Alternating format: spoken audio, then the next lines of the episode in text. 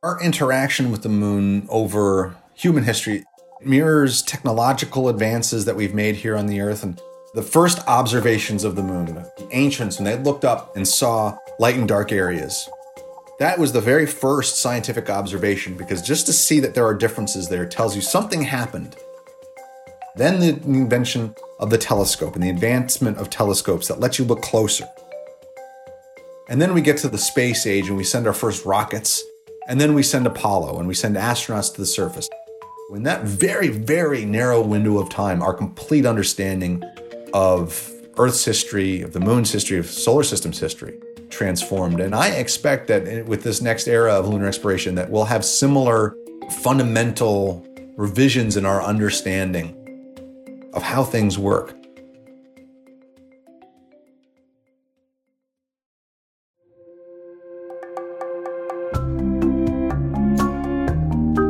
This is NASA's Curious Universe. Our universe is a wild and wonderful place. I'm your host, Padi Boyd, and in this podcast, NASA is your tour guide. Most of what we know about our universe, we've learned through data and imagery from spacefaring technology or ground based telescopes. But there's one planetary body humans have had the chance to study from the surface the moon. It's one small step for man, one giant leap for mankind. The moon is our closest celestial friend, staying nearby in our Earth's orbit and impacting life here in so many ways. When it's visible, it's the brightest object in the night sky. And for as long as humans have looked up, it's captivated our imaginations. So let's explore the moon what we've learned over centuries of science, and why we are so fascinated with this constant yet changing cosmic companion. We know more about the moon than we know about most other objects in the solar system because we have the benefit of having been there. That's Noah Petro, a lunar research scientist and moon enthusiast. Our moon is a fascinating fixture for us here on Earth. Technically speaking, it's a natural satellite smaller than a planet, but bigger than an asteroid. And just like the man made satellites we send into space, the moon stays in orbit because of Earth's gravitational pull. Most planets in our solar system and even some asteroids have a moon. The moon is unique in our sky. Everything else we can see planets, stars, meteors are all small little pinpricks of light. But the moon is a main feature so it's not surprising that for centuries, scientists have wanted to learn more about it. The moon is a, a rocky object, it is a geologist's paradise. From ancient astronomers spotting lunar details through a telescope in 1609, to astronauts setting foot on the surface with the Apollo 11 mission in 1969, we've been studying the mysteries of the moon from many vantage points. And we realized there was a lot to learn, not only about space, but about our home planet. It is roughly the same surface area as the continent of Africa. The rocks that we've brought back from the Apollo program, the rocks that we can understand from looking at the moon with different instruments, are similar to rocks that we have here on the Earth. We know that the dark areas that we see from the Earth are similar to rocks that we see in Hawaii or Iceland. The bright surface on the moon, the ancient crust of the moon is a rock called anorthosite. We see places in Montana, upstate New York, that have a north northocite as well. So the moon is made of rocks that are similar to things that we see here on the Earth, but the moon is very different than the rocks that we see here on Earth as well. And so it's a wonderful contrast and comparison to the rocks that we have here on our home planet. The composition of the moon can teach us about our Earth today but it also provides a unique place to study processes that the Earth doesn't experience very often. The Earth has a protective layer between us and space, our atmosphere. So a lot of space things that might hit us, like meteors and asteroids, burn up instead. The moon is unprotected, so it is constantly bombarded by space debris, from tiny micrometeorites to larger rocks, and each impact results in a crater. Every place we go on the earth tells us something about how the world works, how the earth has worked today or in the geologic past. But there's one process that's not well represented on the Earth, and that's impact cratering. And that's when a meteorite or comet strikes the surface of a planet. And you go to the moon and you can learn about impact cratering, this fundamental process that happens everywhere in the solar system. It's not well represented here on Earth because we have this wonderful atmosphere to protect us. We have plate tectonics, we have erosion, and so those features disappear with geologic time. But on the moon, they're preserved. And so when you study the moon, you get a window into not only what's happening today, but what happened four and a half billion years ago, just after the planets formed. And there's a record that's on the lunar surface that is absent effectively here on the Earth. I'm Casey Honniball. I'm a NASA postdoctoral program fellow at NASA Goddard Space Flight Center, and I study the moon looking for water on the surface. Casey is also a lunar scientist. She uses telescopes to track different chemicals and particles on our moon's surface. The moon is made of all kinds of elements and layers. So, how exactly did the moon come to exist? So, the moon is believed to have formed from a giant impact, a Mars sized object impacting the Earth, which would have then created a lot of debris in a ring around the Earth, which would eventually collect together to form the moon. That's right, the moon is made of Earth. Billions of years ago, around four and a half billion to be exact, Scientists think an emerging planet collided with a very young and still forming Earth, sending debris out into orbit. As all those Earth rocks swirled around, they collected into a hot and molten mass and eventually formed what we now see as one solid rocky object our moon. The moon currently isn't changing very much, so the surface we see today we will see for a very long time. But over the moon's lifetime, which is like 4.5 billion years, it's changed drastically.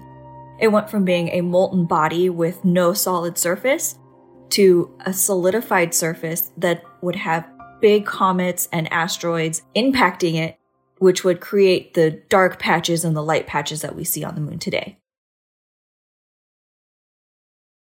The moon is a pretty large body. It's actually one of the largest satellites in our solar system. So it's got a lot of rocky locations, but it also has a lot of surface area that is covered with lunar dust or regolith. Regolith is a really fun word for moon dust. Generally, the term regolith means any kind of dusty, rocky material. It's a scientist's description of choice for the fine, thin particles that cover the lunar surface. Not only is the moon our window to the solar system, it also greatly impacts life here on Earth. The gravity of this large satellite pulls on the Earth as it orbits, causing all sorts of natural phenomena we might take for granted. The moon controls our tides, so without the moon, our tides would be very weak. We wouldn't have big surfing waves that people like to do those crazy stunts on. So, when the moon is on one side of the Earth, it creates a bulge on that side. So, it basically pulls the water towards the moon. And as the moon rotates, that bulge is going to follow the moon, which is what creates our tides. The moon also controls our time of day. So without the moon, our days would be much, much shorter. And then because we have the moon and it's gravitationally bound to the earth, it controls our seasons as well. The Earth's mass isn't distributed perfectly evenly across the planet's surface. This uneven distribution causes Earth to wobble as it spins around the Sun on its axis. But the pull of the Moon's gravity balances out some of that wobbling, making our climate here on Earth more stable and livable. With the Moon having such an impact on our daily lives, scientists have been pretty keen to answer fundamental questions. So we've developed really cool ways to learn more about our next door neighbor. Some of the major ways that we study the moon is using remote sensing. So, spacecraft or telescopes here on Earth that can look at the surface of the moon or the space environment around the moon. I use the NASA Infrared Telescope facility on Mauna Kea in Hawaii, and I use the NASA Stratospheric Observatory for Infrared Astronomy, SOFIA, which is an airborne telescope. And using these two things, I look for signatures of water on the surface of the moon my day to day is basically either planning observations on those two telescopes or looking at the data that was collected from the telescopes. The wonderful thing about studying the moon is that we can apply almost any technique to studying it from taking a rock that was brought back by an Apollo astronaut and analyzing its age, its composition, its history, to looking at data taken from satellites that orbit the moon, to take a look at a picture of the lunar surface and try to reconstruct its history. That's Noah asking the interesting questions lunar scientists study every day. What is it made of? What is its composition? What does that composition tell us about how this area formed, how it changed over time? How old is it? And if this feature is young or old, what does that tell us about how the moon has changed in its life? The moon might seem pretty calm from here on Earth, going about its phases logically and predictably, but it's actually pretty active underground. Just like the Earth experiences seismic activity and changes, so does the moon. We know that because of the measurements that were made during the Apollo exploration of the moon, that the moon does have seismic activity, that it has moonquakes, rings like a bell when it's struck by a meteorite. There are properties of the lunar interior that suggest maybe there's still some liquid outer core, but maybe there's not. So we can apply all of the same types of science that we do on the Earth volcanology, seismology, and apply them to the moon. And indeed, one of the things that we do is try to understand the Earth better so that we can understand the moon and apply that understanding then onto Mars and so on and so forth. The moon is our friend in space, but it isn't always visible to us. It is always there, in a constant orbit, but it goes through eight distinct phases over the course of an Earth month. You're probably familiar with these phases already, though some of their names are a little strange. The invisible new moon, the waxing crescent, the first quarter, waxing gibbous, the bright full moon, and then the waning gibbous, last quarter, waning crescent, and new moon once again. And the naming doesn't end there. For centuries, people have tracked full moons and named them based on their months and seasons. These include the wolf moon, the strawberry moon, and even the worm moon. Monthly moon phases are visible to everyone on Earth, no matter what side of the planet you're on, though they might look upside down depending on your hemisphere. That's because the shape we see depends on what part of the sun is reflecting off the moon during its orbit around Earth. When the moon is between the sun and Earth, the side facing us can't reflect any sunlight. But when the moon is on the other side of Earth, away from the sun, its whole face is lit up. This monthly dance of sun, moon, and earth has helped people for generations keep track of the year, plan important events in agriculture, and keep the allure of the moon alive.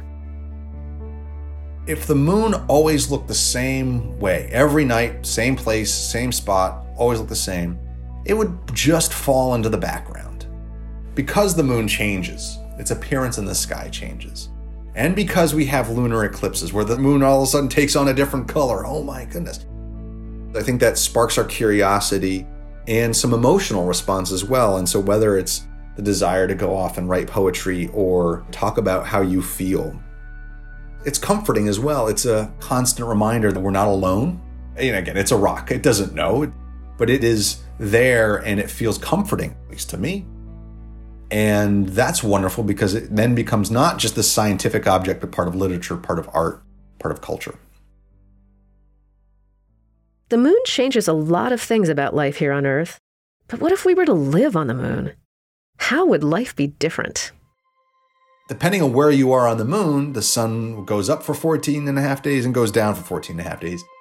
The poles of the moon, the sun goes up for longer and shorter times. So just the day night rhythm is going to be completely different. And depending where you are on the surface of the moon, it could be wildly different. Obviously, the temperature ranges extremes on the moon are, are far different. So that's why having good spacesuits, having good habitats are so important.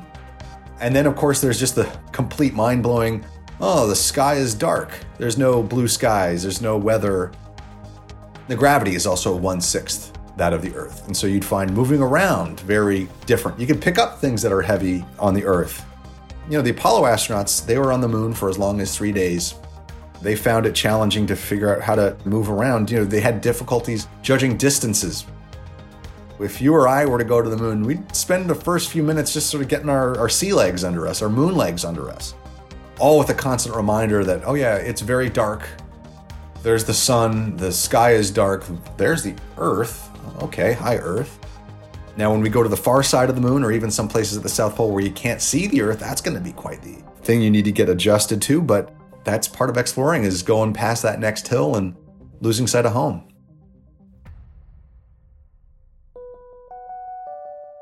My name is Jacob Bleacher. I'm the Chief Exploration Scientist for NASA, and I make sure that our astronauts can take science and science activities when they go to the moon. Jacob has one of the coolest titles here at NASA Chief Exploration Scientist. He's thinking about all the ways we can take science off our home planet and into space. My job is to make sure that as we build our spacecraft and landers and rovers and robots to go explore the moon, that we take science along for the ride. Number one thing we want to do when we get there is scientific research to understand the moon, our Earth, our solar system, and basically our place in the universe. The biggest leap in lunar discoveries was made during the space race of the 1960s. When astronauts stand on the surface of the moon, they will be part of what President Kennedy called the most hazardous and dangerous and greatest adventure on which man has ever embarked. Humans went farther than we'd ever gone before, breaking from Earth's atmosphere and setting our sights on the moon with the Apollo missions. So we were challenged to go to the moon in the 1960s in part to, to show we could, right? It's a huge technological jump big challenges are what really drive big technological advances. And so that challenge was given to NASA and it pushed us forward. Many things that you have in your house today spun out of the technology we developed to meet that challenge. From cordless power tools and advancements in computing to reflective insulation, there are tons of space race tech that probably made it into your home did you know the cordless dustbuster vacuum was originally created to bring back samples from the lunar surface? But we also went to learn. The Apollo missions went to the moon and were able to collect some of the material from the surface, make observations. But there was a whole lead up to Apollo. We had a spacecraft series called Ranger that actually crashed into the moon because we had some big questions. Would things sink into that like quicksand, or would we actually be able to interface with that surface and support a big heavy lander? We landed uh, a series of landers called Surveyor. And so those were robotic landers that went and landed on the surface.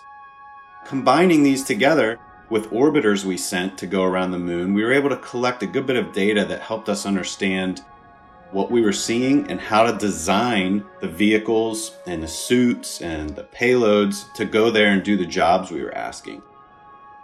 And so we go through these phases where we learn, and each time we make new observations, there's a big pulse of new learning.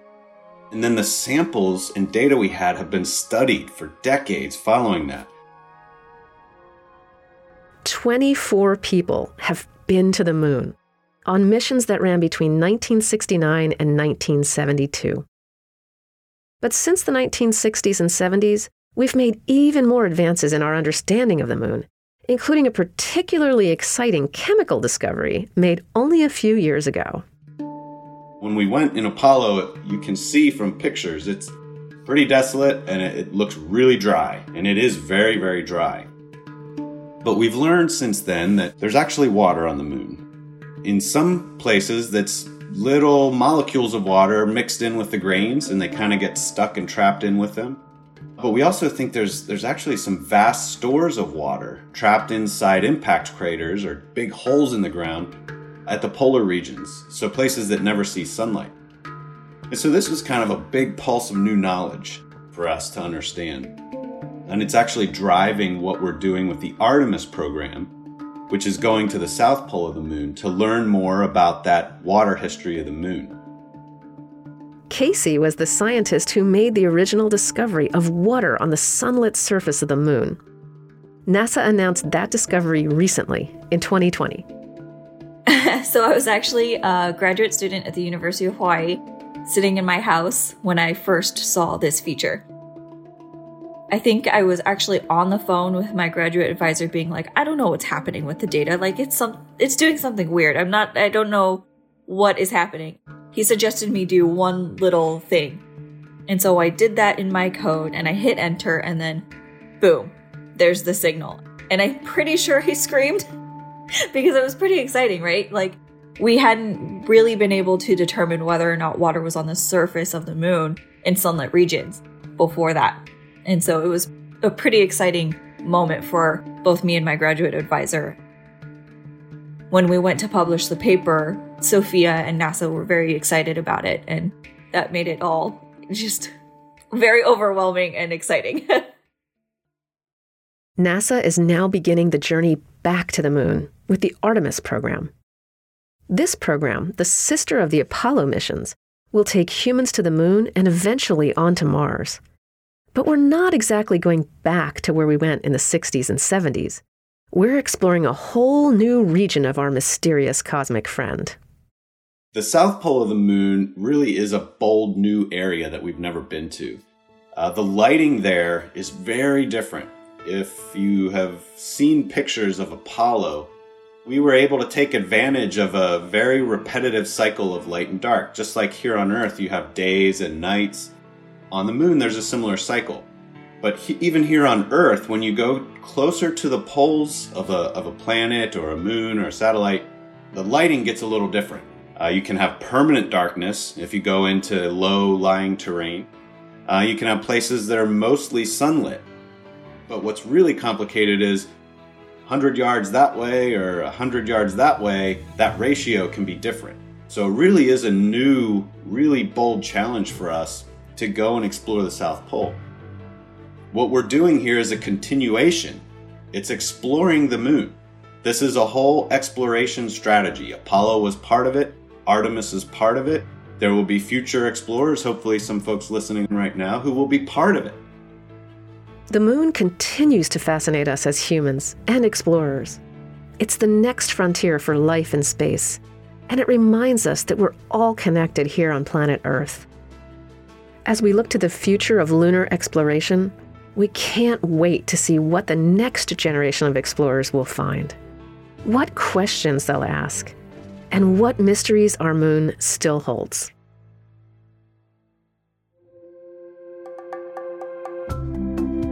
This is NASA's Curious Universe. This episode was written and produced by Christina Dana. Our executive producer is Katie Atkinson. The Curious Universe team includes Maddie Arnold and Michaela Sosby, with support from Carolyn Capone and Juliet Goodconnect. Our theme song was composed by Matt Russo and Andrew Santaguida of System Sounds. Special thanks to Nancy Neal Jones, Molly Wasser, and the Planetary Communications team. If you liked this episode, please let us know by leaving us a review, tweeting about the show at NASA, and sharing NASA's Curious Universe with a friend. And remember, you can follow NASA's Curious Universe in your favorite podcast app to get a notification each time we post a new episode. Still curious about NASA? You can send us questions about the episode or a previous one, and we'll try to track down the answers. You can email a voice recording or send a written note to NASA Curious Universe at mail.nasa.gov. Go to nasa.gov slash curious universe for more information. If we had two moons, well, they would definitely be fighting for the tides, right? And also depends on how big the other moon is. If the other moon is pretty small and its gravitational pull isn't very strong, then our moon would dominate it you probably wouldn't notice very many effects. But if the second moon was pretty large, comparable to the moon, they would definitely fight for the tides. Both of them would be pulling on that water, so your tides would be very different. And then the rotation of the earth would also be different because the moon is slowly taking away our spin. So if you have two and they're both pulling on the earth, maybe our days would be even longer I've never thought about that before.